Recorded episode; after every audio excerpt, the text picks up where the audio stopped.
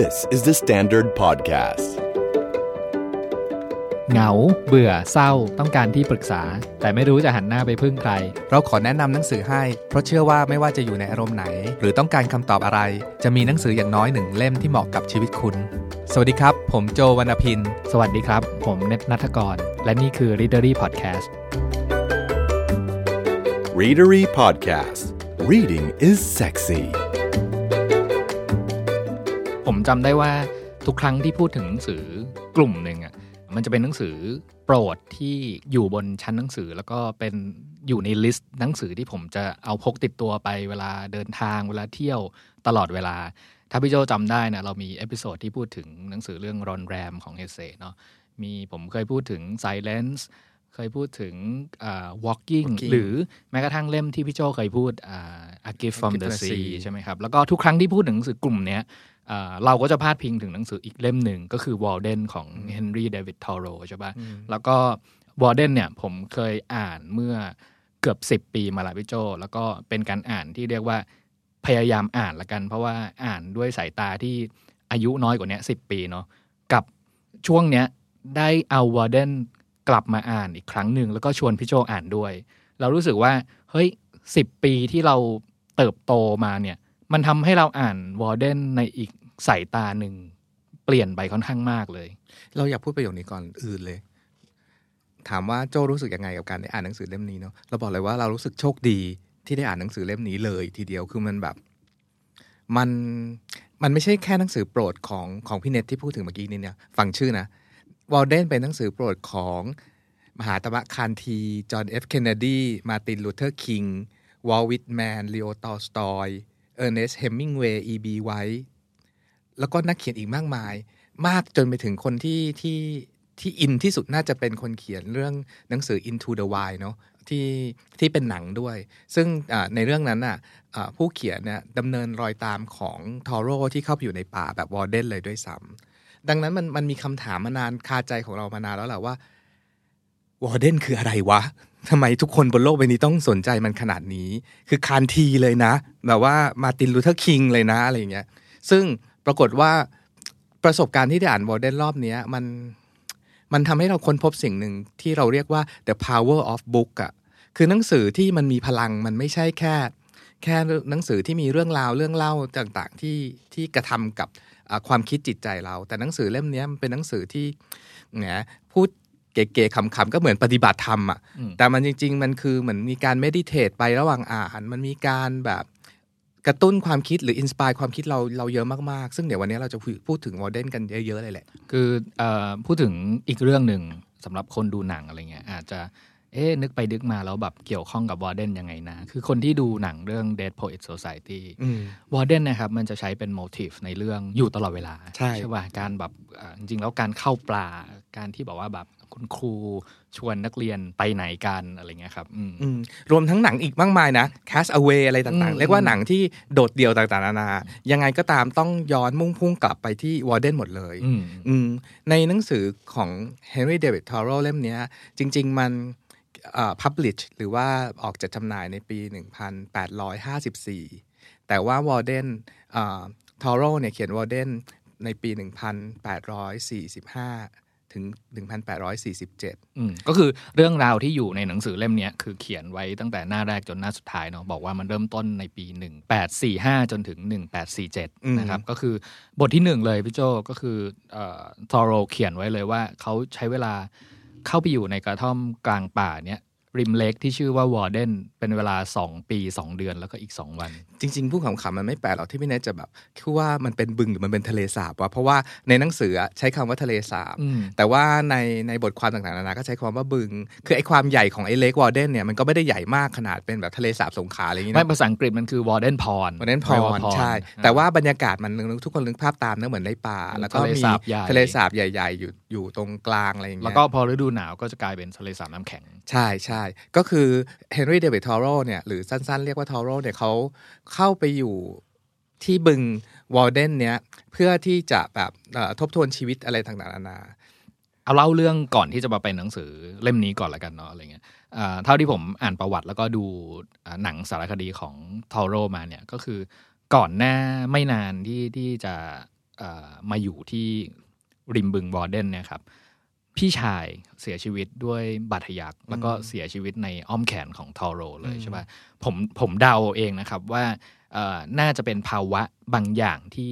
ทอโรน่าจะเสียใจจากการจากไปของพี่ชายค่อนข้างเยอะใช่ปะแล้วก็จริงๆ ในช่วงนั้นน่ะทอโรเนี่ยเป็นเป็นเพื่อนหรือเขาเรียกเป็นศิษย์พี่ศิษย์น้องกับราล์ฟ วอลโด ราล์ฟ วอลโดเอเมอร์สันใช่ไหมครับ ซึ่งก็เป็นแบบว่านักเขียน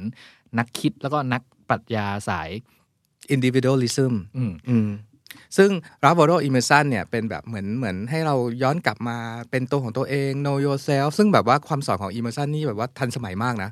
พูดถึงการเข้าสู่จิตใจของตัวเองอย่างนู้นอย่างนี้อะไรเงี้ย คือเดี๋ยวเราวาดภาพ background บรรยากาศของอเมริกันในยุคนั้นให้ให้ฟังนิดๆ ให้ทุกคนนึกถึงสิ่งนี้ Civil War ของอเมริกาที่เราพอจะรู้จักอยู่บ้างเนี่ยที่แบบพูดถึงการเอ่อรบกันเพื่อเลิกทาสต่างๆนานาเนี่ยมันอยู่ประมาณปี 1861 ถึง 1862 เรียกว่าทอโร่เนี่ยเกิดร่วมสมัยกับแถวๆนี้ ดังนั้นบรรยากาศของอเมริกันหรือของทอโร่ยุคนั้นน่ะซึ่งเกิดและเติบโตอยู่ในเมืองคองคอร์ด แต่เมืองคองคอร์ดเนี่ยอยู่ในรัฐแมสซาชูเซตส์ซึ่งเมืองคองคอร์ดเนี่ยเขาเหมือน โอเคละกับการแบบว่าเลิกทาสเถอะอะไรอย่างเงี้ยสนับสนุนสนับสนุนให้เลิกทาสอ่แล้วก็ทอโร่เนี่ยเกิดขึ้นมาในยุคที่นักคิดนักเขียนอะไรอยู่อยู่แถวๆในเมืองนั้นเต็มเลย เช่นอาอยู่กับเพื่อนที่อย่างที่พี่เนตว่าเป็นเพื่อนรุ่นพี่เอ่อเอเมอร์สันซึ่งเป็นคนแบบนักอินดิวิ u a ลิซึมเนอะแล้วก็จริงๆกลุ่มเนี้ยมันคือกลุ่มปรัชญาใหญ่ๆ มันเรียกว่า transcendentalist ใช่ไหมครับอืม transcendentalist เนี่ยก็เป็นนักเอ่อ ชุดความคิดของนักปรัชญาที่พูดถึง spiritual ที่ยิ่งใหญ่กว่า materialism ก็คือแบบว่าจิตวิญญาณสำคัญกว่าวัตถุนิยมนะ ซึ่งจะบอกให้ว่าไอ้เนี่ยคือแบบว่าเทรนด์ของยุค 2020 นี้เลยแหละอืมในกลุ่มนักเขียนนั้นนะมีอีกสองสามคนที่น่าสนใจก็คือคุณพ่อของลุยซ่าเมย์แอลคอร์ดคนเขียนสี่ดรุณีแล้วก็ลุยซ่าเมย์แอลคอร์ดและตัวด้วยลุยซ่าเมย์แอลคอร์ดซึ่งเป็นเอ่อนักเขียนรุ่นน้องก็อยู่ในแก๊งนี้เหมือนกันอืมอืมทอโร่เนี่ยถูกพ่อส่งไปเรียนฮาร์วาร์ดแล้วก็กลับมาเป็นครูอยู่ที่เมืองคองคอร์ด แล้วเขาก็สนิทกับพี่ชายพี่จอห์นคนนี้มากเลยอะไรเงี้ย ถึงขนาดขอผู้หญิงแต่งงานคนเดียวกันด้วยซ้ำอยู่มาวันหนึ่งจอห์นก็เสียชีวิตด้วยบาดทะยักอย่างที่พี่เน็ตเล่าเนอะมันก็มีความเสียใจมากๆ แล้วก็เขาเริ่มรู้สึกว่าการเป็นครูของเขาอะเขาสอนอะไรอยู่วะอืมก็เลยรู้สึกว่าจะต้องค้นหาความจริงของชีวิต เขาก็เลยไปขอยืมพื้นที่ของรุ่นพี่เอเมอร์สันเนี่ยขอปลูกกระท่อมเล็ก ๆ อยู่ที่ริมบึงวอร์เดนนิดหน่อยได้ไหม ระหว่างที่อยู่ในริมบึงวอร์เดนเนี่ยเขาก็เขียน journal ไม่ได้ไม่ได้เขียนหนังสือนะ เขียนบันทึกประจำวันทั่วๆไปสิ่งที่เขาทำหรือสิ่งที่เขาเห็น แล้วหลังจากนั้นอยู่ที่วอร์เดนสองปีเนี่ยแล้วก็กลับออกมาใช้ชีวิตปกตินี่แหละแล้วก็หลังจากนั้นก็คือใช้เวลา rewrite หนังสือต่างๆ นานาในวอร์เดนเนี่ยจนกระทั่งปี 1,854 ก็มีหนังสือออกมา นี่คือประวัติของทอโร่กับการเขียนหนังสือวอร์เดนในตัวหนังสือวอร์เดนเองนะพี่เนทคือเราเราสงสัยมานานแล้วว่าทำไมนักคิดต่างๆ หรือนักเขียนต่างๆเนี่ยถึงมุ่งพุ่งไปให้ความสำคัญว่าวอร์เดนเป็นหนังสือที่ inspire หรือว่า influence เขากันมากๆเลยอะอ๋อพอแบบพอได้อ่านจริงๆแล้วพบว่าเฮ้ยประเด็นที่อยู่ในหนังสืออะเดี๋ยวเราพูดให้ฟังนะมันก็จะมีประเด็นประมาณ know yourself คุณคุณไหม environment หรือ global change เนาะสามคือใหญ่ ๆ คือเรื่อง minimalism สี่คือ spiritual enhance แล้วก็การเขียนแบบ free writing แล้วพูดถึงปรัชญาชีวิตแบบ individualism หรือว่าเน้นขีดเส้นใต้ไปก็คือ transcendentalism ซึ่งอย่างที่ว่าเน้นเรื่องของจิตวิญญาณมากกว่าเรื่องของวัตถุนิยมอะไรต่างๆนานาถ้าสังเกตแบบประเด็นที่อยู่ที่เรา list ขึ้นมาเนี่ย พี่เนยรู้สึกว่ามันเป็นประเด็นที่คนยุคมิเลเนียมสนใจทั้งหมดเลยร้อยเปอร์เซ็นคืต์สำหรับผมอะผมมองว่าทั้งหมดที่อยู่ในวอลเดนแล้วก็สกัดออกมาเป็นข้อๆ อย่างที่พี่โจบอกอะมันคือ new religion ของคนในยุคนี้อะอืมใช่ป่ะพูดว่าพูดว่าเป็น new religion เลยเพราะว่าคือคือมาถึงจุดหนึ่งเนาะที่ที่เราตั้งคำถามค่อนข้างเยอะ แล้วศาสนาที่เรารู้มาแต่เด็กอะว่าแบบศาสนาพุทธศาสนาคริสต์อะไรเงี้ยคำสอนต่าง ๆ อะไรเงี้ยมันเหมือนสำหรับผมเองอะมันมันรู้สึกว่ามันไม่ได้มันยังไม่ฟูลฟิลอะมันยังต้องมีอะไรอีกสักหลายหลายสิ่งหลายอย่างที่เรายังต้องค้นหาอยู่อะไรเงี้ยแล้วหลังจากที่อ่านวอลเดนจบอะอย่างแรกเลยอะคือผมอยากไปสร้างกระท่อมเหมือนอย่างทอโรสร้างอะไรเงี้ยเหตุผลว่าทำไมเนี่ยเราจะจะคุยกันว่าทำไมทำไมอ่านจบแล้วเนี่ยมันเกิด เกิด enlighten หรือเกิดความรู้สึกว่าเราได้รับรู้หรือเราได้สัมผัสอะไรจากประสบการณ์ที่ที่ทอโรถ่ายทอดออกมาทั้งหมดในวอลเดนนี้บ้าง ที่พี่นายพูดไม่ได้เกินจริงเลยนะพี่น้องคือมันมีความคล้ายศาสนาเข้าไปเรื่อยๆ กับกับศาสนาวอลเดนโดยมีทอโรเป็นศาสดาเนี่ยลองนึกถึงภาพคนเขียนหนังสือ Into the Wild เนาะที่เขาเดินป่าเข้าไปแล้วก็แบบว่า แล้วก็ไอ้รถบัสคันนั้นอะ นั่นคือกระท่อมวอลเดนของของเรื่องนี้เลยอะซึ่งแล้วเหตุการณ์นี้มันไม่ได้เกิดกับพี่นายคนเดียว มันเกิดขึ้นกับคนอีกมากมาย ที่ได้อ่านวอลเดนแล้วรู้สึก inspire ว่าจะต้องทำอะไรบางอย่าง เช่น จะต้องเข้าไปในในป่าหรือว่าเข้าไปค้นหาอะไรบางอย่างในธรรมชาติ เพราะตลอดเล่มของหนังสือเล่มนี้มันเน้นเรื่องอยู่ที่ว่าพระเจ้าอะอยู่ในธรรมชาติหรือความจริงอะอยู่ในธรรมชาติ ดังนั้นถ้าเราคุณอยากรู้ความจริง หรือคุณอยากแบบว่าเข้าใจชีวิต คุณต้องเข้าไปเข้าใจธรรมชาติอะ และการเข้าใจธรรมชาติของทอโร่เนี่ยนะมันไม่ใช่ว่าเข้าไปมองแบบคนนอกเข้าไปเที่ยวป่าเนาะเหมือนไปปิกนิกในป่าไม่ใช่แบบนั้น แต่คือเข้าไปอยู่ในนั้นเหมือนเป็นคนในธรรมชาติ แล้วก็ใช้ชีวิตอยู่ร่วมกับธรรมชาติอะคือคือถ้าใครอ่านหนังสือเล่มนี้ตลอดทั้งเล่มจะมีการพูดแต่เรื่องอย่างเงี้ย บางทีโหยาวเป็นร้อยหน้าสองร้อยหน้า และพูดถึงการใช้ชีวิตกับกระรอกกระแตกับต้นโอ๊กต้นพายอะไรเงี้ย การใช้ชีวิตอยู่ร่วมกับธรรมชาติจะทำให้คุณได้ค้นพบความจริง หรือคำตอบสำหรับคำถามที่คุณมีคำถามอยู่ ก่อนที่เราจะเข้าไปแบบเนื้อหาว่ามันมีอะไรบ้างครับพี่โจ ผมขอแบบอ่าพูดถึงภาพรวมของหนังสืออ่าเล่มนี้ก่อนปูพื้นให้สำหรับคนที่ยังไม่เคยหยิบเล่มนี้มาเปิดดูเนาะว่าเอ้ยความหนาของมันกี่ร้อยหน้าเนี่ยเดี๋ยวมาแป๊บเกือบสี่ร้อยความหนาของมันเกือบ 400 หน้าเนี่ยครับจริงๆแล้วว่ามันมีอยู่ทั้งหมด 18 บทใช่ป่ะอ่า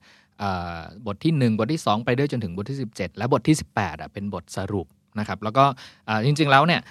สิ่งที่ทอโรใช้เวลาอยู่ที่กระท่อมริมบึงวอร์เดนนะครับเวลา 2 ปี 2 เดือนแล้วก็อีก 2 วันเนี่ยทั้งหมดมันคือ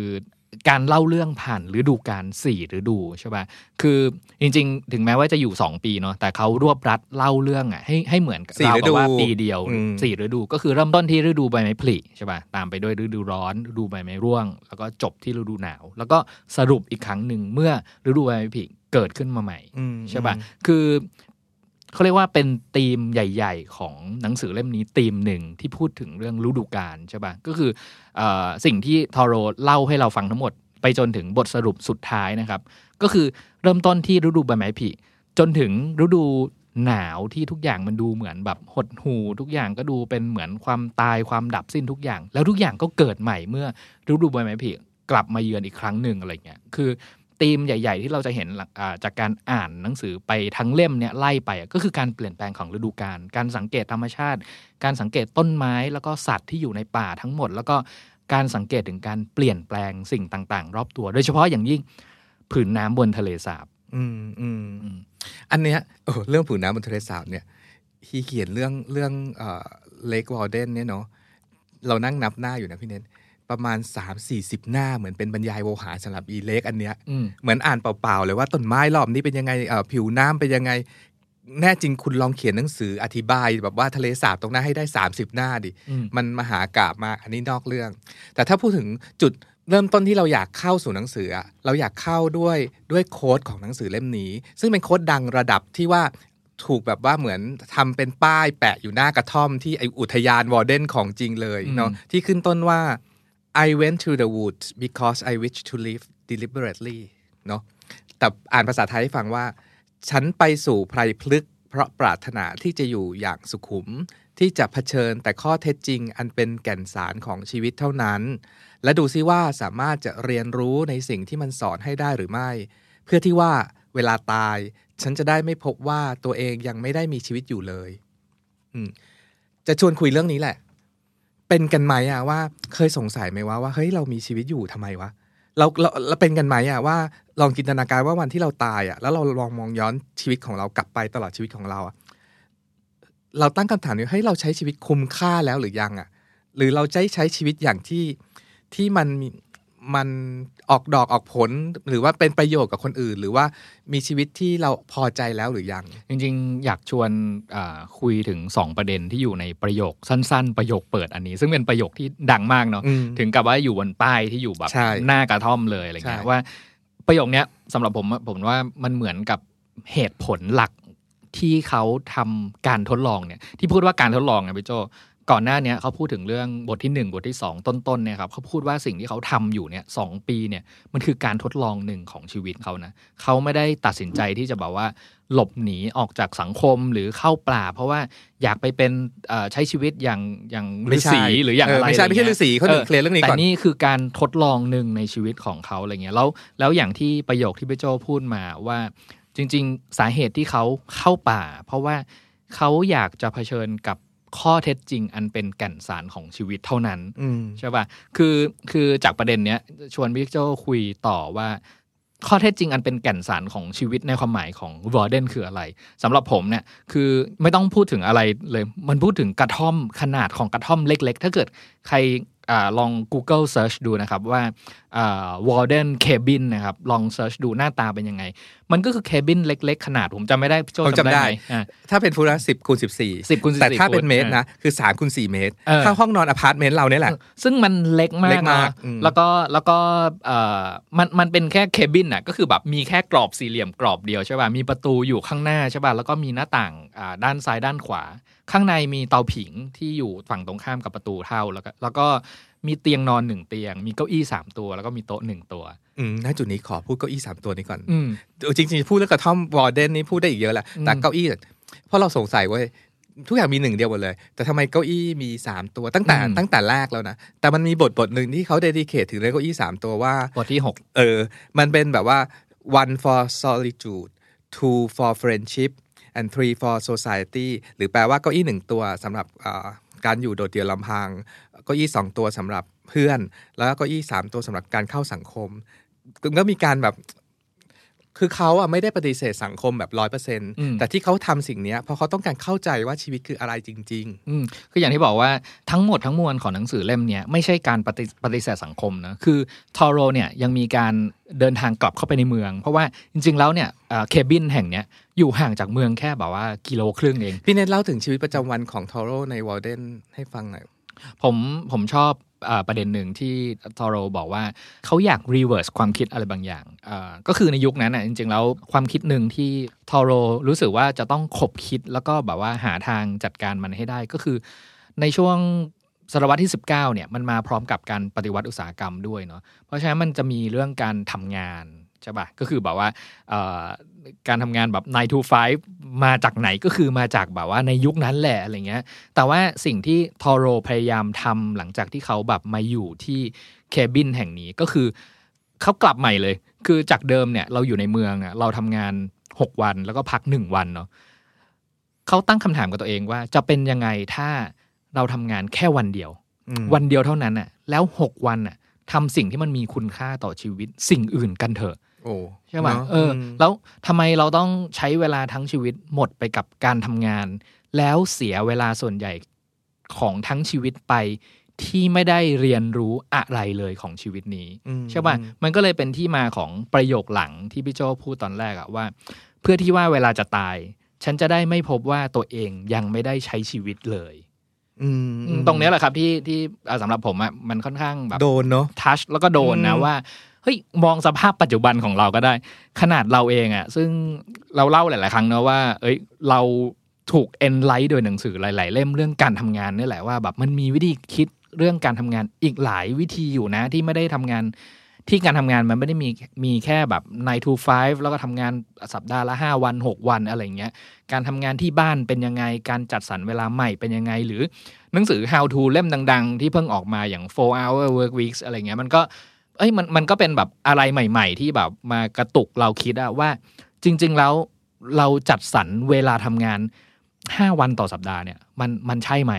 อันนี้เห็นปะพอพี่เนทพูดคำว่า four hour work week book เล่มนั้นนะเล่มดังนะ เราก็นึกถึงหนังสือต่างๆ ที่เรียงอยู่บนชั้นเราตอนเนี้ยหลายๆเล่มมันมีเหมือนจุดกำเนิดมาจากหนังสือของวอร์เดนนี่ทั้งนั้นเลยอืมอืมเช่นเรื่องแบบว่าการทำงานน้อยหน่อย แล้วก็ใช้ชีวิตมากหน่อยอะไรเงี้ยพูดง่ายอืมๆในวอร์เดนเนี้ยมีมีแบบ เต็มไปหมดเลยอืมอ่ามาพูดถึงชีวิตประจำวันของทอโรหน่อยละกันว่าจริง ๆ แล้วหลังจากที่มาอยู่ที่ cabin เนี่ยเขาทำอะไรกันแน่อะไรเงี้ยอย่างที่บอกว่าตอนแรกนี่ก็คือบอกว่าพยายามจะ reverse ความคิดใหม่ว่าเฮ้ยจากเดิมที่สังคมข้างนอกเนี่ยเขาทำงานกัน 6 วันแล้วก็พักแค่วันเดียวเนี่ยเขาขอทำงานโดยใช้แรงเพื่อให้ได้รายได้เนี่ยแค่วันเดียวเนาะแล้วก็วันที่เหลือทำอะไรใช่ป่ะจริงๆแล้วผมชอบชอบประเด็นนี้มาก เพราะว่าอ่ออันเนี้ยมันเป็น จุดเริ่มต้นที่ไปคลิกให้กลุ่มหนึ่งของสังคมอะใช้วิถีวิธีคิดของทอโรเนี่ยไปทำให้เกิดสิ่งที่เรียกว่าทำงานครึ่งวันแล้วเดินเล่นอีกครึ่งวันอืมใช่ป่ะเออคือคือในเนี้ยก็จะบอกว่าทอโรเนี่ยปกติแล้วช่วงเช้า เขาจะใช้เวลาไปกับการนั่งเขียนหนังสือ นั่งอ่านหนังสือ แล้วก็ทำอะไรที่เรียกว่าว่าเป็นงานงานของตัวเองอะเนาะงานของเขาก็คือขบคิดแล้วก็เขียนหนังสือใช่ป่ะส่วนเวลาที่เหลืออีกครึ่งวันเนี่ย เขาขอเอาเวลาที่เหลือเนี่ยสำรวจป่าที่อยู่รอบๆเคบินในระยะ 10 ไมล์อะก็คือเดินป่าสำรวจป่าสำรวจต้นไม้สำรวจบึงวอลเดนทั้งหมด แล้วก็เออคือไม่ใช่แค่สำรวจอย่างเดียวนะในเนี้ยอออาจจะมีคำถามว่าเฮ้ยไปอยู่คนเดียวอยู่ในแบบริมบึงขนาดนั้นเราใช้ใช้ชีวิตยังไงอะไรเงี้ย คือเขาปลูกผักเลยนะ ปลูกผักปลูกถั่วอะไรเงี้ยเออเพื่อเพื่อเอาสิ่งเนี้ยเป็นอาหารก็อย่างที่บอกว่าทั้งหมดเนี้ยทำเพื่อให้ตัวเองอยู่ได้ด้วยไม่ได้พึ่งพาเงินหรือพึ่งพาจากทรัพย์สินจากแบบคนอื่นที่จะต้องมา support ให้ตัวเองอะไรเลยครับ จริง ๆ พอพี่เนทพูดถึงประเด็นเนี้ยเออ เราคิดอย่างนี้นะ ในหนังสือเล่มเนี้ยมันมีคล้าย ๆแบบกลุ่มหรือชุดความคิด ใหญ่ ๆ แล้วก็เจ๋งๆ เต็มไปหมดเลย ไม่ว่าเป็นชุดความคิดของการการใช้ชีวิตการทำงานกับการพักผ่อนเนาะหรือเรื่องของการรักษาสิ่งแวดล้อม หรือเรื่องของการรู้จักตัวเอง หรือก็เรื่องของ minimalism อะคือจริง ๆ แต่ละคนเราว่าคนที่อ่านวอลเดนเนี่ยน่าจะได้อะไรกลับมาไม่เหมือนกัน คือตามประเด็นที่ตัวเองชอบชอบเลย อย่างสมมติว่าอ่าประเด็นหนึ่งในนั้นของเราที่ชอบคือเรื่อง minimalism เนาะพอไม่ได้พูดถึงเรื่องกระท่อมที่บอกว่ามีของไม่เยอะอะเราจำฉากหนึ่งได้ไม่ลืมเลยคือบอกวิธีทำความสะอาดบ้านของทอโร่คือเอาตู้เอาเตียงเอาโต๊ะเอาเก้าอี้ทั้งหลายแหละออกออกไปมาให้จากหมดบ้านไปกองไว้หน้าบ้านอืมแล้วก็แบบว่าถูพื้นอย่างอย่างขนาดใหญ่ ระหว่างนั้นก็คือเอาของไปตากแดดอะอืมแล้วก็เขาเองก็นั่งนั่งดูของของเขา แล้วบางทีเขาก็ขำๆว่าเออคนเราเนาะมันไม่ได้ต้องการมีของอะไรเยอะแยะเลย เราต้องการมีของแค่นี้แหละ ของที่เราพอจะสะดวกแบกเข้าแบกออกบ้านได้นี่แหละอืมเนี่ยคือประเด็นที่ที่เราชอบมากๆ มันมีมันมีตอนหนึ่งพี่โจพูดถึงปัจจัย 4 ในการดำรงชีวิตอ่าคล้าย ๆ กับเวลาเราพูดถึงปัจจัย 4 อย่างที่เรารู้เลย แต่ว่าสิ่งที่ต่างกันคือสิ่งสุดท้ายเนาะปัจจัย 4 ที่ทอโรเขียนไว้ในหนังสือเล่มเนี้ยก็คือข้อหนึ่งก็คืออาหารอะแน่นอนนะอาหารคือเขาเขาปลูกผักปลูกถั่วเองใช่ป่ะเครื่องนุ่งห่มก็คือเสื้อผ้า ผมชอบตอนหนึ่งเรื่องเสื้อผ้าเนาะเขาบอกว่า ก่อนที่จะย้ายเข้ามาอยู่ในกระท่อมแห่งเนี้ยคือเสื้อผ้าเนี่ยคือไม่จำเป็นที่จะต้องมีเยอะเลย คือมีเท่าไหร่อะขายไปให้หมด แล้วก็เก็บไว้เฉพาะที่จำเป็นที่จะต้องใช้เท่านั้นใช่ป่ะคือพอพูดอย่างนี้เนี่ยคือเอ้ยทำไมหนังสือเรื่องมินิมอลลิซึมเรื่องการจัดบ้านเรื่องการทิ้งเรื่องอะไรอย่างเงี้ยมันมันนึกถึงหนังสือต่างๆเหล่านี้ใช่หนังสือเต็มไปหมดาเลยว่าแบบอะไม่อะไรที่ไม่จำเป็นก็ทิ้งไปอะไรอย่างเงี้ยเออพูดถึงเสื้อผ้าขอหน่อยหนึ่งเพราะเป็นประเด็นที่ชอบมากๆเลยเพราะไม่เคยคิดอย่างนี้เลย ในวอลเดนเขียนว่าถ้าจะคุณจะไปทำงานอะ จงใส่เสื้อผ้าตัวเก่าอืมจงระวังว่าอ่าอีเวนต์ไหนที่คุณจะต้องใส่เสื้อผ้าใหม่อะให้ระวังอีเวนต์นั้นให้มากอืมๆเขาพูดประดานประมาณอย่างเงี้ย แล้วฉันขาดใจมาก มันทำให้นึกถึงตัวเองว่าเวลาเราจะเหมือนต้องไปปาร์ตี้หรือไปไหนแล้วแบบเฮ้ยไปซื้อเสื้อผ้าใหม่เพื่อสิ่งนี้กันเถอะ ให้ระวังอะไรให้ระวังว่าอีเวนต์เหล่านั้นนะเป็นอีเวนต์ที่ไร้สาระทั้งหมดเลย อืมอืมเพราะว่าอีเวนต์ที่มีสาระ จงใส่เสื้อผ้าตัวเก่า อืม ประเด็นอะไรอย่างเงี้ย หรือความคมคายของหนังสือเล่มเนี้ยซึ่งมีอยู่เต็มไปหมดเลยปัจจัยที่3เนาะก็คือที่พักอย่างที่บอกแล้วว่า สาเหตุที่เขาจำเป็นที่จะต้องสร้างกระท่อม สร้าง cabin นี้แห่งใหม่สำหรับการทดลองของเขานี่เลยอะ่ะเขาบอกว่า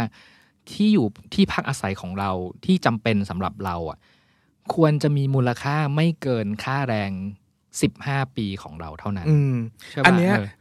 ใครที่เรียนเศรษฐศาสตร์นะ อ่านบทที่หนึ่งเรื่องอีโคโนมีนี่เนาะอืมหรือแปลเป็นไทยว่ามัธยัสถ์เนี่ย ซึ่งมีอยู่ประมาณร้อยหน้า ซึ่งเป็นแบบ chapter ที่ใหญ่ที่สุดเนี่ยอืมคุณจะแบบเข้าใจปรัชญาของหลักเศรษฐศาสตร์ดีๆ มากๆมากๆมากๆเลยอือะมอืมอืมแล้วก็เอ่ออีกอย่างหนึ่งที่ผมชอบเนาะคือบทที่หนึ่งอะพอพูดถึงเรื่องแบบความมัธยัสถ์อีโคโนมีอะไรเงี้ยครับเขาทำตัวเป็นนักบัญชีด้วยเอออันเนี้ยขำเนาะคือลงบัญชีให้ดูเออด้วยว่าเอ่อ กระท่อมริมบึงวอลเดนนะมูลค่าของมันคือ 28 เหรียญอืมยี่สิบแปดเหรียญเท่านั้น เออ28เหรียญแล้วก็แจงออกมาเลยนะว่าค่าอะไรเท่าไหร่บ้าง ค่าหลังคาเท่าไหร่ ค่าสายยูเท่าไหร่ ค่าอะไรเงี้ยอืมอืมรวมกันเป็นแบบไม่ขาดไม่เกินคือ 28 เหรียญ มีเศษนิดหน่อยผมจำไม่ได้ว่าเศษเท่าไหร่เนาะอืมแต่ก็ ก็พูดออกมาเลยสิบสองจุดห้าเซนสิบสองจุดห้าเซนใช่ป่ะเออแต่ก็คือต้องพูดออกมาให้ชัดเลยว่า28เหรียญอะไรเงี้ยแล้วก็แล้วก็พอพอเขาพูดถึงประเด็นเนี้ยว่าเฮ้ยมูลค่าของที่อยู่อาศัยของเราอะมันควรจะประมาณเท่านี้แหละสำหรับเอ่อสิ่งที่จำเป็นของชีวิตแล้วพอพูดถึงตรงเนี้ยผมนึกถึงเวลาเราแพลนการซื้อบ้าน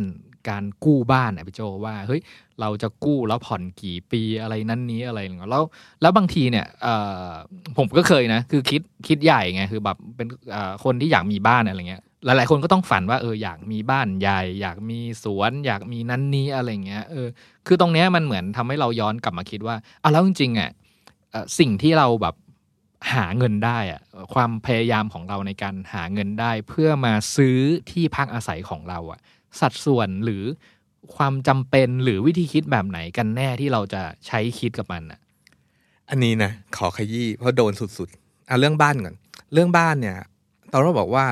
การที่คุณซื้อบ้านเนี่ย มันทำให้คุณตกเป็นทาสโดยไม่รู้ตัวอืมเพราะอะไร เพราะคุณไม่สามารถยกบ้านหนีไปไหนได้คือถ้าคุณปลูกบ้านแล้วมีเพื่อนบ้านที่ห่วยอะคุณจะเหมือนตกนรกอยู่ในทันอยู่ในนั้นทันทีอืมเขาบอกว่าเคยแบบจะพยายามขายบ้านเพราะว่าเหมือนเหมือนเหมือนเพื่อนบ้านไม่ค่อยดีแล้วอยากย้ายบ้านเนาะ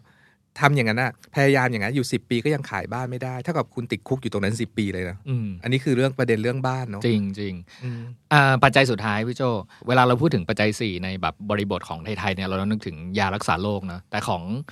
ทอโรเนี่ย เขาพูดถึงว่าปัจจัยที่ 4 ในการใช้ชีวิตของเขาอะคือน้ำมันเชื้อเพลิงอืมใช่ป่ะเพราะว่าด้วยความที่อ่าแมสซาชูเซตส์น่ะมันเป็นแบบเขตหนาวเนาะพอฤดูหนาวนี่คือแบบว่าหนาวโหดเหน็บมากเอออืมโหดโหดร้ายมาก เพราะฉะนั้นสิ่งที่จำเป็นมาก ๆ ก็คือน้ำมันเชื้อเพลิงเพื่อแบบอ่าติดเตาไฟอ่าจุดไฟให้อยู่ให้แบบอ่าผ่านฤดูหนาวอันโหดร้ายนั้นไปให้ได้อืมถ้าพูดถึงเรื่องไอ้บทที่หนึ่งที่พูดถึงอีโคโนมีเนี่ย แล้วก็ของสำหรับเราเนี่ยนะ โค้ดเนี้ยเป็นโค้ดที่ best of the best ของโจ้ตลอดการเลยจากวันนี้ไปเลยยังก็ว่าได้อะคือคือ the price of anything is the amount of life you exchange for it ในหนังสือเขียนว่า ราคาของสิ่งหนึ่งคือมูลค่ารวมของสิ่งที่ฉันจะขอเรียกว่าชีวิต ซึ่งถูกเรียกร้องเป็นการแลกเปลี่ยนกับสิ่งนั้น เอาใหม่นะ เอาช้าๆ the price of anything คือคือราคาที่เราจ่ายให้กับทุกๆ สิ่งเนี่ยแหละ ก็คือ is the amount of life ก็คือจำนวนของชีวิตชีวิตเราเนี่ยแหละ ที่เราเอาไปแลกเปลี่ยนกับสิ่งนั้นมาพอยของเราคือ โอ้ยตอนอ่านอันนี้แล้วขนลุกสู้แล้วโดนมากๆเพราะว่าเราบางทีเราลืมไปว่าเราซื้อสิ่งของนี่ยพี่เนทเราคิดว่าเราซื้อด้วยเงินเนาะสมมติเราซื้อเสื้อตัวที่เราใส่อยู่เนี่ยสามร้อยห้าสิบเราจ่ายเงินไปสามร้อยห้าสิบเราได้เสื้อมา แต่สิ่งที่เราไม่เคยคิดเลย ว่าสิ่งที่เราซื้อหรือจ่ายออกไปจริง ๆอะคือเสี้ยวหนึ่งของชีวิตไม่ใช่เงิน ลองนึกดีๆนะ เราจ่ายด้วยเงิน 350 ก็จริง แต่ว่าเราได้เงิน 350 มาจากไหน ก็คือมาจากการทำงานแลกเปลี่ยนอะไรบางอย่าง เพื่อให้ได้เงินในจำนวนเนี้ย350 นี้มา สมมติว่าเราเปรียบเทียบกับการไปทำงานที่ที่ร้านอะไรสักร้านหนึ่งหนึ่งวัน ได้ค่าแรงมา 350 ก็คือเรา spend life ของเราอะหนึ่งวันนั้นอะแล้วเราเพื่อที่จะได้ของสิ่งนั้นหรือเสื้อตัวนี้มา ไอ้หลักการอันเนี้ยเราว่าเป็นหลักการที่ดีมากๆสำหรับคน minimalism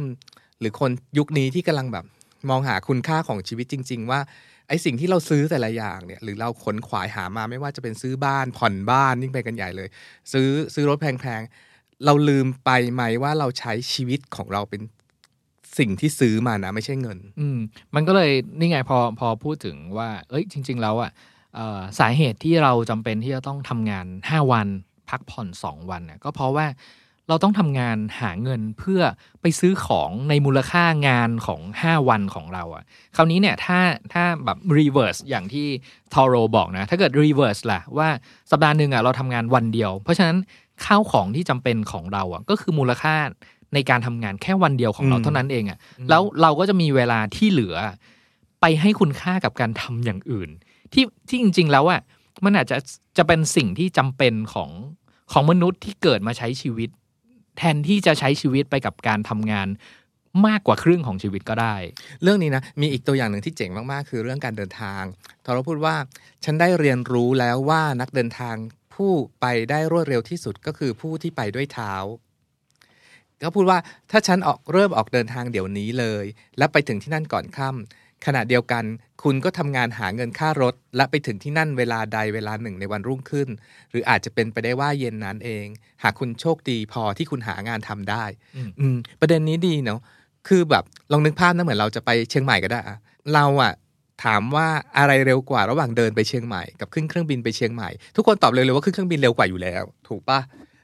เพราะว่าทุกคนไม่ได้คิดถึงประเด็นนี้ว่า ถ้าเราจะเดินไปเชียงใหม่ วินาทีที่พูดอยู่เนี่ย เราเริ่มออกเดินได้เลยทันที แต่ถ้าเราจะขึ้นเครื่องบินไปเชียงใหม่อะเราต้องไปทำงานจนกว่าจะได้เงินมาไปซื้อตั๋วเครื่องบินเพื่อจะบินไปเชียงใหม่ ซึ่งอาจจะถึงช้ากว่าการเดินไปเชียงใหม่อีก อันนี้คือคือความฉลาดล้ำของทอโร่ที่ไปนั่งมองอีต้นสนต้นพายอยู่ในวอร์เดนอะ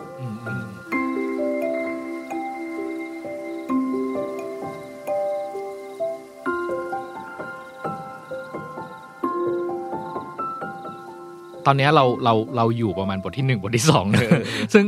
ผมอ่านชื่อบทให้ฟังก่อนละกันเผื่อว่าแบบอ่าเร็วๆสำหรับคนอยากรู้ ภาพรวมของหนังสือบทที่หนึ่งมันคือพูดถึงเรื่องความมัธยัสถ์เนาะซึ่งออย่างที่บอกแล้วว่าทอโรจะแจกแจงเรื่องการใช้เงิน เรื่องการสร้างสร้างกระท่อมแห่งเนี้ยริมบึงวอร์เดนนะว่ามันมันหน้าตาเป็นยังไง แล้วก็ใช้เงินไปเท่าไหร่ แล้วก็พูดถึงกิจกรรมกิจวัตรประจำวัน แล้วก็การใช้ชีวิตการหารายได้ แล้วก็ค่าใช้จ่ายของเขาตอนที่มาอยู่ที่เคบินแห่งนี้ด้วย บทที่สองเนี่ย ออกแนวปรัชญาหน่อยๆ เพราะมันการตั้งคำถามว่าฉันอยู่ที่ไหนและอยู่เพื่ออะไรใช่ป่ะซึ่งมันเป็นบทที่มีโค้ดที่พี่โจยกมา ซึ่งเป็นโค้ดที่สำหรับผมมันคือโค้ดที่ดังที่สุดดังสุดของหนังสือเล่มนี้เนาะว่าเออฉันมาที่เนี่ยเพราะว่าฉันต้องการค้นพบความจริงบางอย่าง โดยที่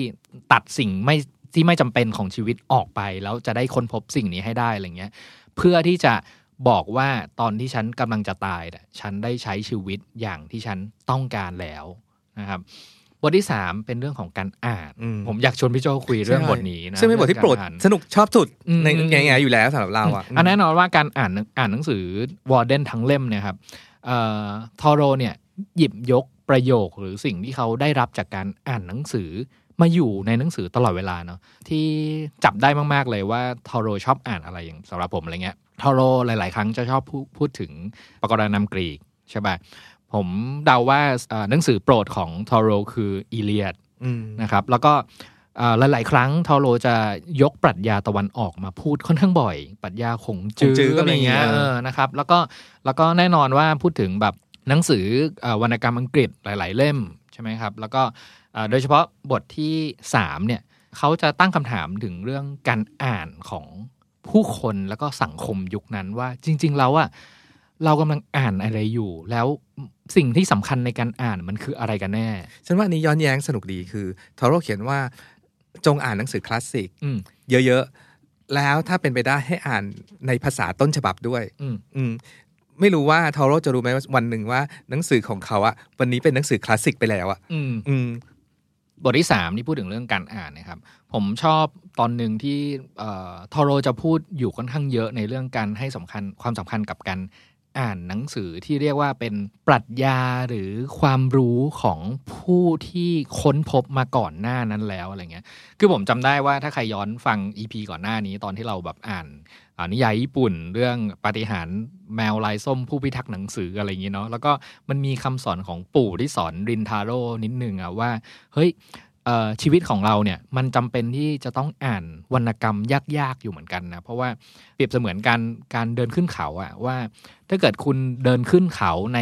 เส้นทางที่ไม่ขรุขระหรือลาดชันอะไรเงี้ยวิวที่คุณเห็นน่ะมันก็จะเป็นวิวที่คนอื่นๆ เห็นทั่วไปได้เห็นเหมือนกันอะไรเงี้ยแต่ว่าถ้าคุณเลือกเส้นทางที่มันลาดชันแล้วก็ขรุขระกว่านั้น แล้วก็ลำบากกว่านั้นน่ะสิ่งที่คุณจะได้เห็นน่ะคือสิ่งที่คนอื่นน่ะไม่มีโอกาสได้เห็น ใช่ป่ะซึ่งมันมันเหมือนกันเลยที่ทอโรพูดอยู่ในหนังสือเล่มเนี้ยว่า จริง ๆ แล้วในชีวิตของเราอะพูดในฐานะคนอ่านหนังสือแล้วกันเนาะว่าสำหรับผมเองอะผมชอบอ่านหนังสือแบบสำหรับความบันเทิงอะไรเงี้ย แต่ว่าทอโรย้ำว่าในชีวิตของเราอะ เราจำเป็นที่จะต้องให้ความสำคัญในการฝึกหัดเชิงปัญญาอันสูงส่ง ผ่านการอ่านหนังสือยากๆเหล่านี้บ้างอืมใช่ปะอืมคือไม่ต้องพูดอะไรครับทอโร การอ่านวอลเดนของเฮนรี่เดวิดของคุณนั่ทนอน่ะโรเนี่ย มันสำหรับผมอะมันก็ยากมากๆเหมือนกันอะครับอันนี้ชวนคุยเรื่องการอ่านหนังสือเล่มนี้นิดนึงพี่โจเพราะว่าหนังสือเล่มนี้เนาะฉบับแปลเนี่ยครับคำนำสำนักพิมพ์ต้นเล่มเนะครับเขาบอกไว้ว่าเขาขอเก็บเอาเครื่องหมายวรรคตอนของประโยคไว้ทั้งหมด เครื่องหมายจุด comma semicolon ซึ่งขอขอบคุณมาณที่นี้เลยใช่ปะอันนั้นช่วยเรามากเลย คือผมผมลองกับตัวเองอย่างนี้ เมื่อสิบปีที่แล้วผมก็อ่านฉบับภาษาไทยเนี่ยแหละครับ แล้วเออขอสารภาพตามตรงว่าผมโยนทิ้ง เพราะว่าผมอ่านไม่เข้าใจ อ่าข้อหนึ่งอาจจะเป็นเพราะว่าตอนนั้นอาจจะเด็กแล้วก็ความเชี่ยวชาญในการอ่านอะไรเงี้ยอาจจะเพิ่งพัฒนามาเมื่อแบบสองสามปีที่แล้วทำให้แบบอ่านได้ลึกซึ้งขึ้นอะไรเงี้ย แต่ผมว่าสาเหตุที่สำคัญอีกอย่างหนึ่งคือ หนังสือเล่มนี้แม้แต่ฉบับภาษาอังกฤษเองอะ่ะคนก็จะคอมเมนต์ว่า เฮ้ยมันเป็น old English อะซึ่งมันก็อ่านยากมากๆศัพท์ที่อยู่ในนี้อะฉบับภาษาอังกฤษเนาะ มันมีเว็บหนึ่งพี่โจเขา list คำศัพท์ออกมาว่าอืมนี่คือคำศัพท์ที่ฉันไม่รู้จักแล้วอะไรเงี้ยสำหรับแบบอ่าคนพูดภาษาอังกฤษเองเนาะมาอ่านเล่มเนี้ยก็ไม่เข้าใจใช่ป่ะอืมพอเป็นภาษาไทยคือเรามาอ่านอย่างที่บอกอย่างพี่โจบอกว่าแบบเฮ้ยขอบคุณที่คงจุด full stop หรือคอมมาอะไรไว้เนาะเพราะเราเราสังเกตถึงรูปประโยคว่ามันจบตรงไหนได้ใช่ป่ะแล้วเวลาไปอ่านเทียบกับฉบับภาษาอังกฤษอะเออเอออันเนี้ยน่าสนใจคือสำหรับผมอะการอ่านรอบที่สองเนี่ยคืออ่านสองภาษาคู่กัน แล้วแล้วมันทำให้เข้าใจ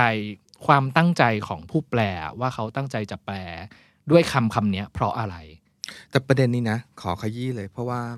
ต้องบอกก่อนเลยว่าที่เราแนะนำให้อ่านวอร์เดนอยู่เนี่ยเอ่อเดี๋ยวคนอ่านตามแล้วแบบโอ้ยอ่านไม่รู้เรื่องเลยแล้วอืมเราจะมาโกรธกันอืมว่าพี่โจพี่เนทแนะนำอะไรให้อืมอ่านวะอืมอะไรเงี้ยพี่เนทพูดคำว่าอ่านยาก แน่ละหนังสือเล่มเนี้ย มันไม่ได้ใช้วิธีอ่านแบบ มันไม่ใช่บ้านเล็กในป่าใหญ่อะอื มมันไม่ใช่เป็นเรื่องที่แบบมีเรื่องราวสนุกสนานที่อยู่ในนี้แบบแบบนั้น แต่เราอยากแก้คำเป็นคำนี้กับตัวเอง เราก็แก้คำนี้มาแล้วนะว่า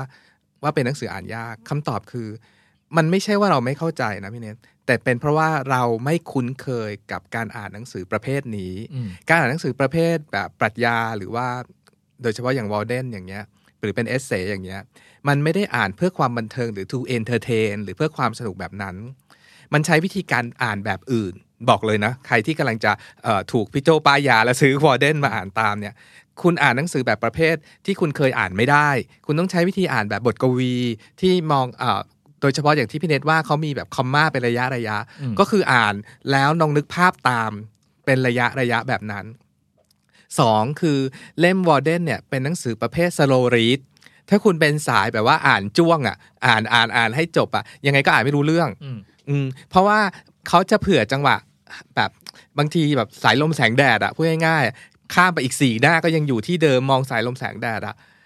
เพราะว่าเขาจะผ่อนจังหวะให้คุณได้คิดทบทวนกับชีวิตคุณเองอืมคุณไม่ได้อ่านเอาเรื่องจากในนั้น หนังสือไม่ได้เป็นคนบอกบอกบอกบอกแล้วก็บอกแล้วก็บอกให้คุณอย่างเดียว คุณมีหน้าที่คิด แล้วก็ตระหนักรู้ว่าเรื่องนั้นเรื่องนี้ในชีวิตคุณน่ะจะต้องอย่างนั้นอย่างนี้ด้วยตัวเอง คือเขาผ่อนจังหวะให้คุณคิดอะ ดังนั้นการอ่านหนังสือประเภทเนี้ยคือใจเย็นๆ โดยเฉพาะวอร์เดนแล้วมีธรรมชาติสวยงามเต็มไปหมดเลย ดังนั้นค่อยๆ อ่านแล้วค่อยๆ อยู่ไปเรื่อยๆ แต่จริง ๆ มันยากสำหรับคนยุคปัจจุบันที่จะใช้เวลาเหมือนสายลมแสงแดดนึกออกปะอืมเดี๋ยวไม่ก็มี notification Facebook Twitter ขึ้นดึงดังกันเต็มไปหมด เดี๋ยวก็มีโทรศัพท์เข้ามาต้องมีคนโดนตามงานนู่นนี่นั่นแต่ให้เวลากับมันราวกับว่านั่งอยู่ในป่า แล้วมองเลกวอลเดนไปกับทอโรเนี่ยนี่คือวิธีการอ่านหนังสือเล่มนี้ พูดถึงพี่โจพูดถึงว่าแบบเอ้ยเรามี interrupt ในชีวิตปัจจุบันอยู่ค่อนข้างเยอะว่าแบบเอ้ยเราจะเอาตัวเองมาอ่านวอลเดนได้อย่างที่ควรจะเป็นได้ยังไง เพราะว่าเฮ้ยเดี๋ยวก็มีแบบเมลเข้า เดี๋ยวก็มีแบบโนติจากเพื่อนเข้ามาอะไรนั้นนี้อะไรเงี้ยสิ่งที่ผม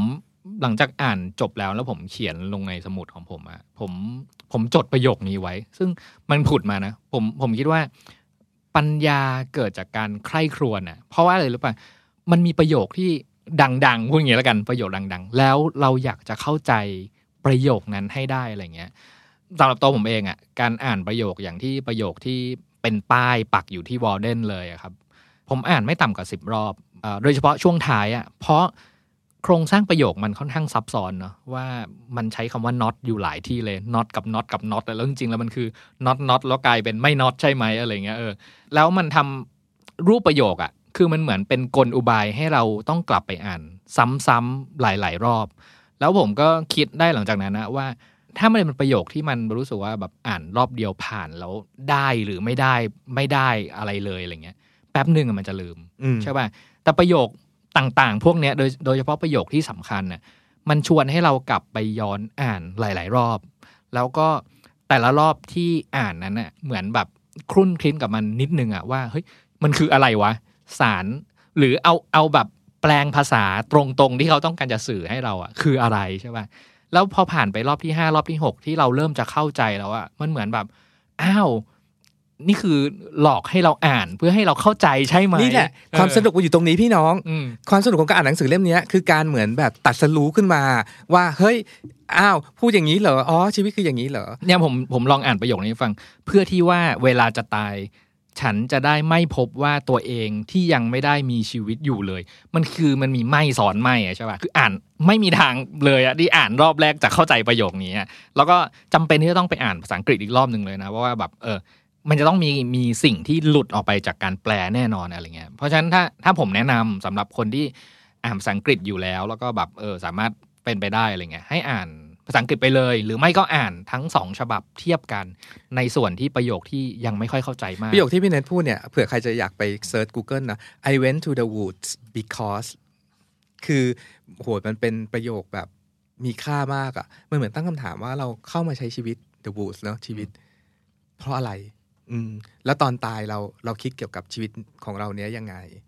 มีประสบการณ์อีกอันหนึงในการอ่าน นอกจากเหมือนพี่เน็ตแล้วอะมันมีอีกอันหนึ่งคือ ก่อนเราเริ่มอ่านวอลเดนเนี่ยพูดง่าย ๆ ว่า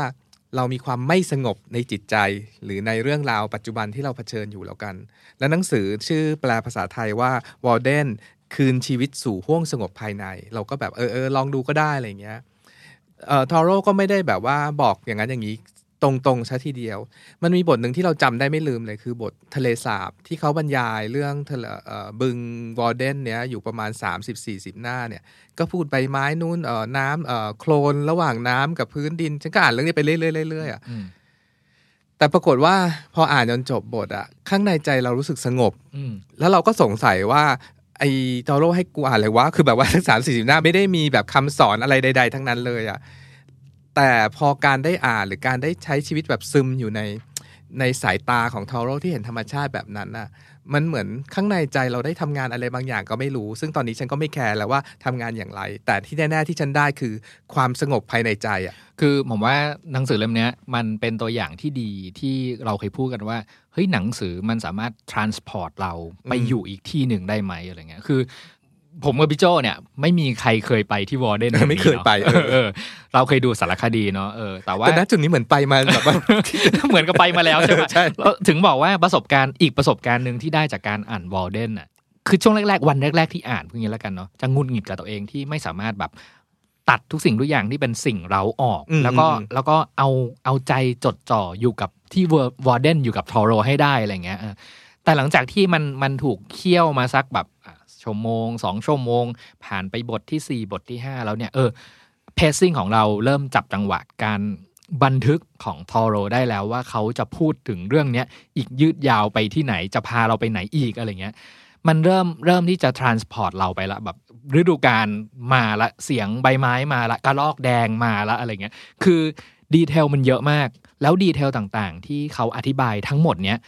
สำหรับผมอะมันคือการ transport เราอะอุ้มเราอะไปจากแบบเก้าอี้ที่บ้านอะไปอยู่ ที่หน้ากระท่อมของเขาไปอยู่ที่ริมบึงกับเขา ไปเหยียบทะเลสาบน้ำแข็งกับเขาตอนฤดูหนาวของเขาด้วยอะไรเงี้ยของฉันคือหน้าที่ร้อยฉันจำได้ไม่ลืมเลย เพราะว่าอีบทมันไม่มีใครลงนะที่จะสนุกกับการอ่านสมุดบัญชีของคนอื่นเออะอคือคือฮีแบบว่าทำสมุดบัญชี ซื้อโต๊ะมากี่บาท ซื้อเก้าอี้มากี่บาทอืมมันไม่มีใครสนุกกับสิ่งนี้ลงนะ แต่พอเราสนุกกับสิ่งนี้เมื่อผ่านหน้าที่ร้อยไปแล้วของฉันอะแล้วพอมองย้อนกลับมาถึงไอ้สมุดบัญชีหน้าสมุดบัญชีพวกพวกเนี้ยเฮ้ย มันสอนอะไรบางอย่างเรา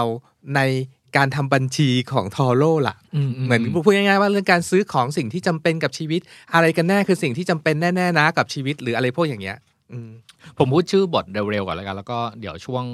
หลังๆเนี่ยชวนมาคุยถึงสิ่งที่ได้จากการอ่านวอร์เดนกันดีกว่าใช่ปะเมื่อกี้เราพูดถึงบทที่ 3 เรื่องการอ่านไปแล้วเนอะบททีสี่ 4 พูดถึงเรื่องเสียง บทที่ 5 พูดถึงความสันโดษ บทนี้ผมก็ชอบเออด้วยอืมบทที่ 6 พูดถึงเรื่องผู้มาเยือน บทเนี้ยก็จะพูดถึงแบบเก้าอี้สามตัวนั่นแหละเก้าอี้สามตัวว่าเก้าอี้สามตัวมีไว้ทำอะไรบ้างใช่ป่ะบทที่ 7 พูดถึงไร่ถั่ว นี่คือแบบการทำเกษตรกรรมของเขาละ การยังชีพอยู่ในแบบริมบึงนั้นน่ะอยู่ได้ยังไง ก็เพราะว่าปลูกผักปลูกถั่วนี่แหละ แล้วก็มันมีดีเทลเนาะเรื่องการปลูกถั่วก็สนุกใช่ป่ะ บทที่ 8 พูดถึงเรื่องหมู่บ้าน ไม่ใช่ว่าเขาแบบออกมาอยู่โดดเดี่ยวอย่างสันโดษไม่เจอผู้คนเลยไม่ใช่ คือเขายังมีคบค้าสมาคมคือกระท่อมที่เขาบคนอยู่เนี่ยมันมันพอจะเดินกลับเข้าไปในเมืองได้อืมพูดอย่างนี้แล้วกันอืมและมันก็พอจะมีคนสัญจรเดินผ่านไปผ่านมาผ่านกระท่อมแล้วแวะเข้ามานั่งคุยกันได้ บทที่8อะสำคัญพี่โจเพราะว่าในเนี้ยเขาพูดถึงเรื่องการไม่จ่ายภาษีอืมใช่ป่ะซึ่งเดี๋ยวพี่โจอะแบบจะต้องแวะอินมาฉันพูดอินถึงมากเรื่องฉันนี้อินเรื่องแน่นี้ๆมากอะไรบอกเลเงี้ยยเออเพราะว่า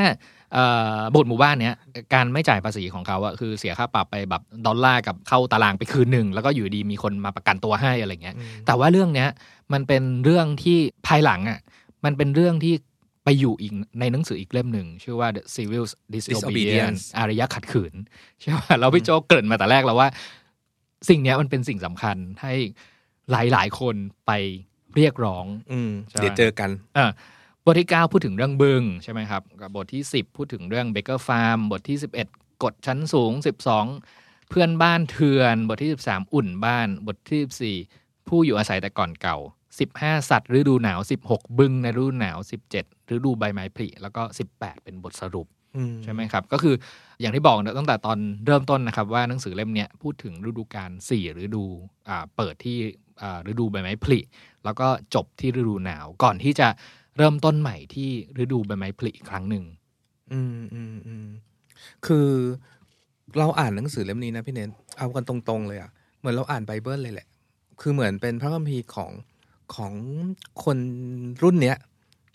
คนที่สนใจเรื่องเรื่องจิตวิญญาณ มากกว่าเรื่องวัตถุ คนที่สนใจเรื่องของการรู้จักตัวเอง มีประโยคที่พูดว่า insist on yourself never imitate ก็คือ จงแบบว่า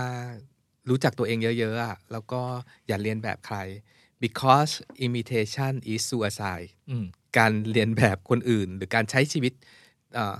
ตามความฝันของคนอื่น ที่เราคุ้นเคยอยู่ในโลกปัจจุบันเนี้ยลองนึกดูดีๆนะว่าตัวเองอะ่ะเราใช้ชีวิต ตามความฝันของตัวเองจริง ๆ แล้ว หรือเราใช้ชีวิตตามความฝันของคนอื่นอืมคนอื่นอาจจะด้วยคนที่ปรารถนาดีด้วย เช่น แบบว่าความฝันของคุณพ่อคุณแม่ ความฝันของเอ่อโลกและสังคม หรือความฝันของตัวเองที่ไปดูจากเรื่องนั้นเรื่องนี้มา แต่ถามตัวเองเยอะๆอะวันนี้ใช่ใช่ชีวิตที่ตัวเองต้องการแล้วหรือยังอืมอืมอืมแล้วทอโร่ก็แนะนำว่าเนี่ยจงเข้าไปสู่ธรรมชาติสิคุณจะได้คำตอบนี้ คือในประเด็นเนี้ยที่มันแทรกอยู่ด้วยผมชอบอีกประเด็นหนึ่งคือ เขาพูดถึงเรื่อง ความจนความรวยอืมใช่ป่ะซึ่งผมมองว่ามันเป็นประเด็นเดียวกันนะคือหลายครั้งอะคือไม่ต้องพูดถึงใครพูดถึงตัวเองก็ได้ บางทีเราจะรู้สึกว่าตัวเองอาจจะด้อยกว่าคนอื่นอ่าไม่ใช่แค่ในในเชิงเศรษฐกิจอย่างเดียวนะอาจจะด้อยในเรื่องแบบอ่าวิชาความรู้โอกาสความเป็นไปได้ การเข้าถึงอะไรบางอย่างที่โอกาสแต่ละคนไม่เท่ากันอะไรเงี้ยแต่ว่าวิธีคิดของทอโรเนี่ยมันก็เข้ามาเปลี่ยนแปลงความคิดเราอยู่เหมือนกันว่า จริง ๆ แล้วอะ อะแน่นอนแหละมันมีสิ่งที่เรียกว่าโอกาส ซึ่งมันเป็นสิ่งภายนอกเรามากๆอะไรเงี้ย แล้วตอนที่พี่โจพูดว่าการใช้ชีวิตแบบคนอื่นอะมันเหมือนการฆ่าตัวเองตายไปด้วยซ้ำอะไรเงี้ยอืมอันนี้ผมผมก็รู้สึกว่าแบบอินกับประโยคนี้เหมือนกัน เพราะรู้สึกว่าเอ่อสิ่งที่ทอโรย้ำเสมอว่าเขาส่งเสริมให้พวกเราใช้ชีวิตอย่างที่แต่ละคนเป็นน่ะที่ไม่ได้ใช้ชีวิตตามคนอื่นอืมก็แบบประเด็นเนี้ยคือคือ สิ่งที่เรียกว่าเราชอบที่สุดแล้วกันอืมที่ชอบหลายอย่างอะพูดไปก็ชอบไปหมดมันมีมันมีประโยคหนึ่งที่ที่เสริมประเด็นเนี้ยพี่โจเขาบอกว่า ถ้าหากบุคคลหนึ่งไม่ได้ก้าวไปกับคนอื่น ๆ บางทีนั่นอาจเป็นเพราะเขาได้ยินเสียงคนตีกลองที่ต่างออกไป different drum อ่าใช่ไหมเออแล้วแล้วอันเนี้ยจริง ๆ แล้วประโยคเนี้ย เป็นประโยคที่สำคัญมากเลยนะ เพราะว่ามันมี game magazine อันหนึ่งชื่อว่า drum เอาเหรอ แล้วมาจากอันนี้เหรอ แล้วเอามาจากอันนี้ โอ้โหกรีดกรีดกรีดเออเออเออตอนแล้วนั้นอ่านเจอประโยคเนี้ยเออมันเป็นประโยคที่ powerful มากเนาะอืมอืมอืมคือคือเอาพูดง่ายๆภาษาปัจจุบันเนี้ยว่าจังหวะชีวิตของเราไม่เท่ากันน่ะเพราะฉะนั้นมันไม่จำเป็นที่จะต้องเดินในเส้นทางเดียวกัน หรือเหมือนกัน หรือในแบบจังหวะที่จะต้องแบบก้าวอ่า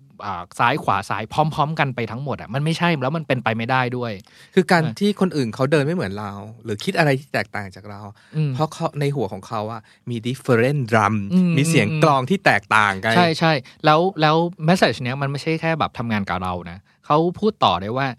ปล่อยให้เขาก้าวไปยังดนตรีที่เขาได้ยินเถิด คือหมายถึงว่าให้เรามองความแตกต่างของคนอื่นด้วย ไม่ใช่ไม่ใช่แค่เราแตกต่างนะ คนอื่นที่แตกต่างเราก็ต้องยอมรับในความแตกต่างของพวกเขาอะอันเนี้ยบางทีก็ไม่เข้าใจนะคนที่ไม่เข้าใจว่าคนเราแม่งต่างกันได้ ธรรมชาติบอกเราอยู่ตลอดเวลาว่าชีวิตเราต่างกันได้ไม่เป็นไร อืมกับมีอีกอีกตอนหนึ่งอยู่ในบทเดียวกันนะพูดถึงเรื่องรวยจนเหมือนกันพี่โจพารากราฟเนี้ยก็ค่อนข้างประทับใจผมเหมือนกัน เพราะว่าเขาพูดว่าจงรักชีวิตของคุณแม้ยากเข็นอย่างที่มันเป็นอยู่ บางทีคุณอาจจะมีโมงยามที่รื่นรมซาบซ่านและรุ่งโรจน์แม้แต่ในบ้านซอมซ่อ ตะวันคลารับฟ้าสะท้อนประกายจากหน้าต่างโรงทาน สกาวสุกใสเท่าๆกับจากนิวาสคหบดีใช่ปะพี่พี่เนทไฮไลท์เหมือนเล่าเลยเอาเหรอเออเออคือคืออันเนี้ยผมคือพอเราคิดตามเป็นภาพเหมือนเขาอะว่าในสารคดีที่เคยดูเนาะว่าเอ่อชีวิตในตอนเช้าของแต่ละวันเนี่ยคือการลืมตาขึ้นใน cabin แล้วก็มองออกไปที่ริมบึง แล้วก็ดู แสงของพระอาทิตย์ตอนพระอาทิตย์ขึ้นตอนเช้าอะไรเงี้ย ผมรู้สึกว่าสิ่งเนี้ยมันมันทำให้ให้เราเอนไลท์อะไรบางอย่างได้ กลายเป็นประโยคที่ที่พูดบอกกับเราตอนเนี้ยว่าเฮ้ยพระอาทิตย์ตกหรือพระพระอาทิตย์ขึ้นจากหน้าต่างของบ้านที่ซอมซ่ออะมันก็ส่องแสงทองสว่างเหมือนกับที่หน้าต่างของข้าบดีอะไรเงี้ยเอออีกสองสำนักถัดไปมีโคดนี้ความมั่งคั่งเกินจำเป็น จะซื้อได้ก็แต่สิ่งเกินจำเป็นเท่านั้น อืม เงินนั้นไม่ต้องใช้ในอันที่จะซื้อสิ่งจำเป็นสำหรับวิญญาณ ชีวิตตรงที่ชิดกับแก่นในจึงหวานที่สุดอุ้ยอันเนี้ยชอบแบบชอบแบบตอนอ่านนี้ก็แบบขีดขีดขีดขีดขีดขีดแบบขีดขีดอะอืมอืมอีกอันหนึ่งที่ผมชอบชอบเยอะชอบเยอะเนอะผมชอบผมจำจำประโยคแล้วก็จำหน้าไม่ได้นะแต่เขาพูดถึงว่าแบบการที่เขามาอยู่ที่กระท่อมเนี่ย เป็นเพราะว่าเขาอยากจะ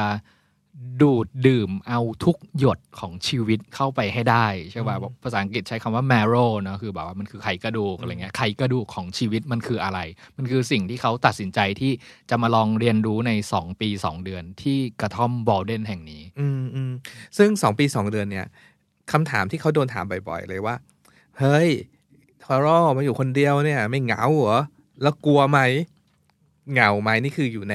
ในบท solitude หรือว่าความโดดเดี่ยวเนาะอืมซึ่งซึ่งเป็นอีกบทที่ชอบมากๆอะแต่เรื่องที่ชอบอยู่ในบทเนี้ยมีเรื่องหนึ่งเขาถามว่า ใครกันแน่ที่เหงามากกว่ากัน ระหว่างคนที่นั่งอยู่กับตัวเอง ในแมกไม้ในธรรมชาติกับคนที่อยู่ในปาร์ตี้ที่คนมากมายห้อมล้อม ใครเหงากว่ากันกันแน่โอ้ยอันนี้ก็โดนฉันมาก ๆ เลยอะคือแบบ ถ้าเป็นภาษาอังกฤษเขาใช้คำว่า self reliance หรือ แปลตรงตัวมันคือการไว้วางใจตัวเองเนาะแต่เราชอบแปลคำว่า self reliance ว่าการสนิทกับตัวเอง อันนี้คือเรียกว่าเป็นเรื่องที่เราชอบที่สุดอีกเรื่องหนึ่งอยู่ในหนังสือเล่มเนี้ยคือ ตลอด 2 ปี 2 เดือน 2 วันที่ทอโร่อยู่ในเนี้ยคือเขาค่อยๆทำความรู้จักตัวเองต้องไม่ลืมว่าก่อนที่เขาจะเดินมาอยู่ที่เนี้ยเขามีความสับสนกับชีวิตเนาะลาออกจากงานที่เป็นครู เพราะว่ารู้สึกว่าแบบไม่ใช่อะการสอนแบบเนี้ยไม่ใช่ชีวิตอืม พี่ชายเพิ่งเสียชีวิตแล้ว lost ไปอะว่าจะยังไงต่อไปอะไรเงี้ย การมาเข้าใจชีวิตตรงเนี้ยมันคือการค่อย ๆ รู้จักตัวเองผ่านธรรมชาติ หรือว่าสิ่งที่อยู่แวดล้อมอันเนี้ย ซึ่งแบบ เออ เราถึงพูดว่าอันเนี้ยมันเป็น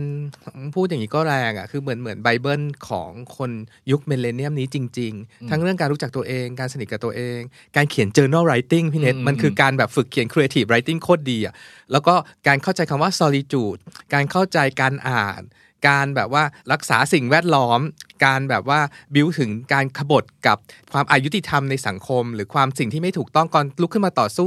เพื่อความเชื่อของตัวเอง ไม่ใช่ความฝันของคนอื่นอะมอันนี้อยู่ในอัดแน่นอยู่ในเล่มนี้อย่างไม่น่าเชื่ออืมคือไปอ่านเว็บภาษาอังกฤษอันหนึ่งอะพี่โจเขาพูดแบบแกมตลกแซวว่าหนังสือเล่มเนี้ย คุณดูสิ นี่คือหนังสือที่พูดถึงทางออกของสังคม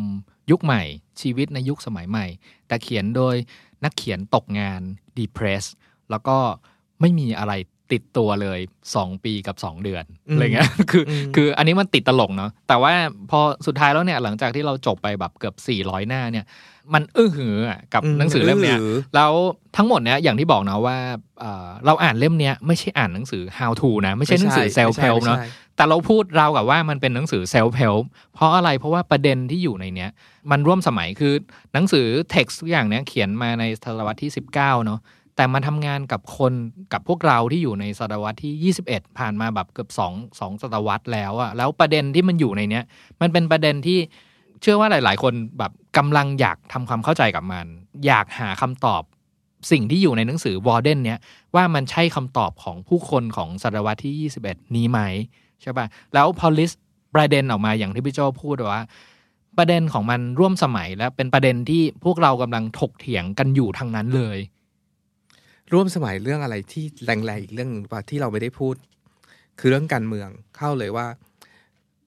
ต้องพูดถึงหนังสืออีกเล่มหนึ่งของทอโรคือ civil disobedience civil disobedience แปลตรงตัวก็คืออารยะขัดขืนเนาะซึ่งภาษาอังกฤษแปลว่า peacefully resisting immortal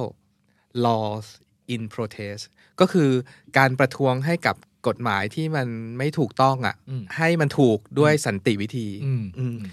civil disobedience เนี่ยเป็นหนังสือที่ออกในในปี 1849 ซึ่งเป็นหนังสือที่ออกก่อนวอลเดนแต่เขียนทีหลังวอลเดนอืมอืมอืมดังนั้นเหมือนธอโรเนี่ยได้แบบเหมือนอัดสรุปชุดความคิดเกี่ยวกับการเมืองอยู่ใน civil disobedience ทั้งหมด civil disobedience เนี่ย คนอเมริกันถือว่าเป็นหนังสือการเมืองที่ดีที่สุด เข้าใจคำว่าที่สุดเนาะ ที่สุดของที่สุดอะ่ะ มันเป็นหนังสือที่ทำให้มาร์ตินลูเทอร์คิงลุกขึ้นมาแบบ ต่อสู้เพื่อคนผิวสีในเมืองมอนโกเมอรีเป็นหนังสือที่คานทีนะ พูดออกมาว่าเขาใช้หนังสือเล่มนั้นน่ะมมาในทำการแบบว่าเหมือน protest ของอังประกฤษท้วงอดอาหารหมายถึงว่าอดอาหารอันนั้นอืมคือมันเป็นเรื่องใหญ่ ๆ ของโลกทั้งนั้นเลยอืมกับอีกคนหนึ่งที่โดนเต็มๆเลย คนนี้คนไทยอาจจะไม่รู้จักแต่ว่าที่เมืองนอกดังมากเขาชื่อพอลวัตสันพอลวัตสันเนี่ย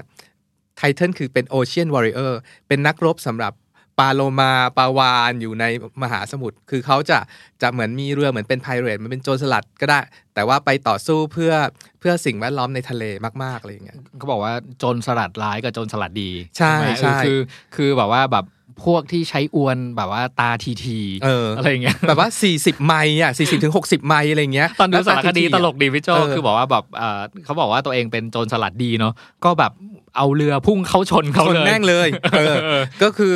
แต่นี่ไงการที่แบบกฎหมายหรืออะไรที่มันแบบเหมือนเหมือนเป็นกฎที่มันไม่ถูกต้องอะอืมมันคือใน civil disobedience อะจะพูดถึงเรื่องนี้มากอืมก็คือเหมือนตอนตอนหนึ่งอะที่อ่าทอโรโดนอ่าจับเข้าคุกอะ เพราะว่าไม่ได้จ่ายภาษี poll tax ใช่ป่ะอืมแล้วก็โดนปรับไปแบบหนึ่งดอลลาร์อะไรเงี้ย แล้วก็ต้องติดคุกด้วย แล้วก็อยู่ดีๆก็มีคนประกันตัวออกมาอะไรเงี้ย แล้วก็แล้วก็อย่างที่บอกว่าอันเนี้ยจะเป็นแบบว่าจุดตั้งต้นของ การกระทำอารยะขัดขืน เพราะสาเหตุที่เขาไม่จ่ายภาษี ก็เพราะเขาไม่อยากเอาภาษีของเขาไป endorse รัฐบาลที่ส่งเสริมการการค้าค้าทามสนุษย์อย่างเงี้ยเออเออเออโค้ดใหญ่คือ the question is not about what the weapon but the spirit in which you use it คำถามคือเราไม่ได้ต่อสู้ด้วยอาวุธอะไร แต่เรากำลังต่อสู้ด้วยจิตวิญญาณแบบไหน good spirit หรือ evil spirit อันเนี้ยเราว่าคนที่กำลังต่อสู้เพื่อความถูกต้องในสังคมอยู่เนี่ยเราว่าถามตัวเองเกี่ยวกับคำถามนี้เยอะๆ หรือไปหา civil disobedience อ่านรับรองแบบว่าฮึกเหิมอะอืมอืมอืมอะพูดถึงตอนจบหนังสือเล่มนี้พี่โจอะอย่างที่บอกแล้วนะว่าอ่าหนังสือเล่มเนี้ยไม่ได้เป็นเพราะว่าทอโรต้องการหลบหนีออกจากสังคมไปใช้ชีวิตเนาะมันเป็นการทดลองหนึ่ง เพราะฉะนั้นบทสรุปของหนังสือเล่มเนี้ยเขาก็เลยบอกว่า ฉันจากไพรพฤกษ์มาด้วยเหตุผลดีพอๆกับที่ฉันไปที่นั่น บางทีก็เป็นเพราะว่าฉันรู้สึก ฉันยังมีชีวิตอีกหลายอย่างที่จะต้องใช้ และไม่อาจอุทิศเวลาให้กับชีวิตแบบนั้นมากไปกว่านี้ใช่ปะคือเข้าใจเลยอะว่าสิ่งที่เขาตั้งปณิธานไว้ตอนต้นเล่มเนาะว่าเขาอยากไปค้นพบอะไรบางอย่างที่เข้าไปอยู่ในป่าแบบนั้นอะไรเงี้ย แล้วหลังจากผ่านไปแบบสองปีเนี่ย